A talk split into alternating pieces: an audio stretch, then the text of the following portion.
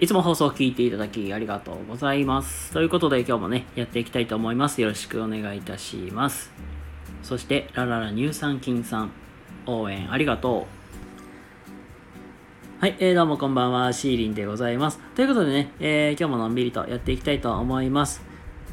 で、今日はですね、えー、返信とレスの速さめっちゃ大事だよっていう、まあそういうテーマで今日はお話をしていきたいと思います。で僕もあんまり言えるタイプでも立ちでもないんだけどこの返信とレスの速さってめちゃくちゃ大事だよっていう話をね、えー、していく上で驚いたことがあってこれ実はこの仕事ができる人とかのなんか判断の基準としてこれレスの速さって見られてるんですよ。ねえちゃんとさ僕らなんか仕事をやってる姿とか見てないのになんでこう見られるのみたいな。でねなんかそういうなんか判断の一つとしてそこって見られてるんだそうです。まあそんなこんなでね、じゃあなんでレスレスとか返信早くした方がいいのか。まあ今日はね、そういう話をね、えー、していきたいと思います。はい、えー、まあそんなこんなんでですね、今日は、えー、レスと返信の速さめっちゃ大事だよというテーマで、えー、お話をさせていただきたいと思います。えっ、ー、と、お知らせだけすいません。先させてください。えー、本日の9時からね、ワンオンワンというコラボ対談セッションを、えー、この生配信でやらせていただきたいと思います。で、あきら先生をお呼びしましてね、だいたい1時間くらいの予定をしておりますので、もし興味ある方いたら遊びに来ていただけたら嬉しいなと思います。まあ、あの、お相手さんもね、まだ随時募集中ですのでね、もしよければご連絡ください。はい、えー、まあそんなこんなんでね、えー、もう早速話していきたいと思います。はい、まあそんなこんなで今日はですね、レスの速さめっちゃ大事だよという話をね、していきたいんですけども、えー、今日はね、2つのポイントに絞ってお話をしていきます。えー、まず1つ目が、えー、仕事への熱意というのが伝わるんですよ。あの、もしね、ピンってイメージ来ないなって、え、これだけで仕事への熱意ってわかるのかって、って思われる方、あのー、よかったら、あの恋愛へ置き換えて考えていただくとわかるかと思います。あの、例えばですけども、気になる人とからの、なんか、えー、まあ、LINE とか、うん、僕で言ったら、気になる女の子から LINE が来たとかね、なったらさ、うわぁ、まなんか早く返してみたいな、うずうずうずうずしたくなるじゃないですか。なんか、もっとたくさんお話ししたいからってね、たくさんね、送ると思うんですよ、早く。で、逆にさ、そこまでなんか気にしてない人とか、別になんか、もういっかっていう人に対してはさ、なんかそこまでさ、早く返さなく、返す必要ないじゃん。まあ、それと同じって思っていただけるとわかると思います。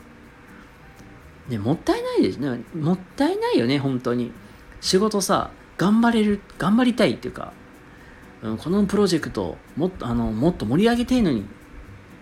ていうのにもうそういう、ね、熱意がね伝わってくるのにこの返信が遅いってなるとえこれ本当にこの人大丈夫みたいなねって思わせちゃったりするし、まあ、場合によってはそのなんか仕事が止まっちゃうっていうこともありうるんですよ。なのでレスの速さってまずはこの仕事への熱意っていうのが意外と伝わります伝わりやすいですよっていうのが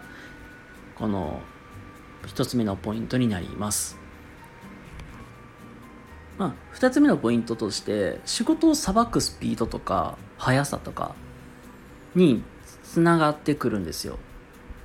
あのキャッチボールとかで考えたらさボールを持ちっぱなしにしてしまうとあのここからあの次どうなんかなんていうかなボールをさ送りたくても送れないじゃん。投げ投げれないじゃん。キャッチボールにならないですよね。なので来たらすぐ返すじゃないですかキャッチボールででそれとまあ同じようになんていうか来たボールを早くなんかさばく、まあのあの空いてる人のミットに投げ切って投げるみたいな、まあ、そういう感じであのさばいていくんですよ。スパンスパンスパンと。でこれって仕事で言うとタスクを溜め込まないにも近いんですよ。あタスクを溜め込まないっていうのが一番分かりやすいかな。それこそさ仕事早くさばけることによってこう効率よく仕事を進めていけるし新しい仕事も舞い込んでくるわけなんですよね。えまあそれはさっき言ったあのキャッチボールの例なんですよ。で要するに早くさばくことで早くなんか新しい仕事も舞い込んできやすいっていうことです。でまあこれもしかも効率よくまあ、進めていける人の特徴でもあるので意外とこのメールの返信とかその速さ一つであの意外といろんな仕事のスキルを見られる。まあそれこそ熱意であったりとかこれもすごく大事になるしやっぱりこの砂漠スピードであったりとかそのあと溜め込みすぎるとやっぱりね追い込まれていってしまったりするからなんか先送りにしてしまうんじゃないかっていうねそういう性格とか見られたりするからなんかそこをねなんか気をつけた方がいいなって思いますはい。ということでね、えー、今日の話いかがだったでしょうか？えー、もしね、興味ある方とか、あの、興味ない、もし、ね、この話良かったなとか方いらっしゃいましたらね、チャンネルフォローとかいいねとかしていただけたら嬉しいなと思います。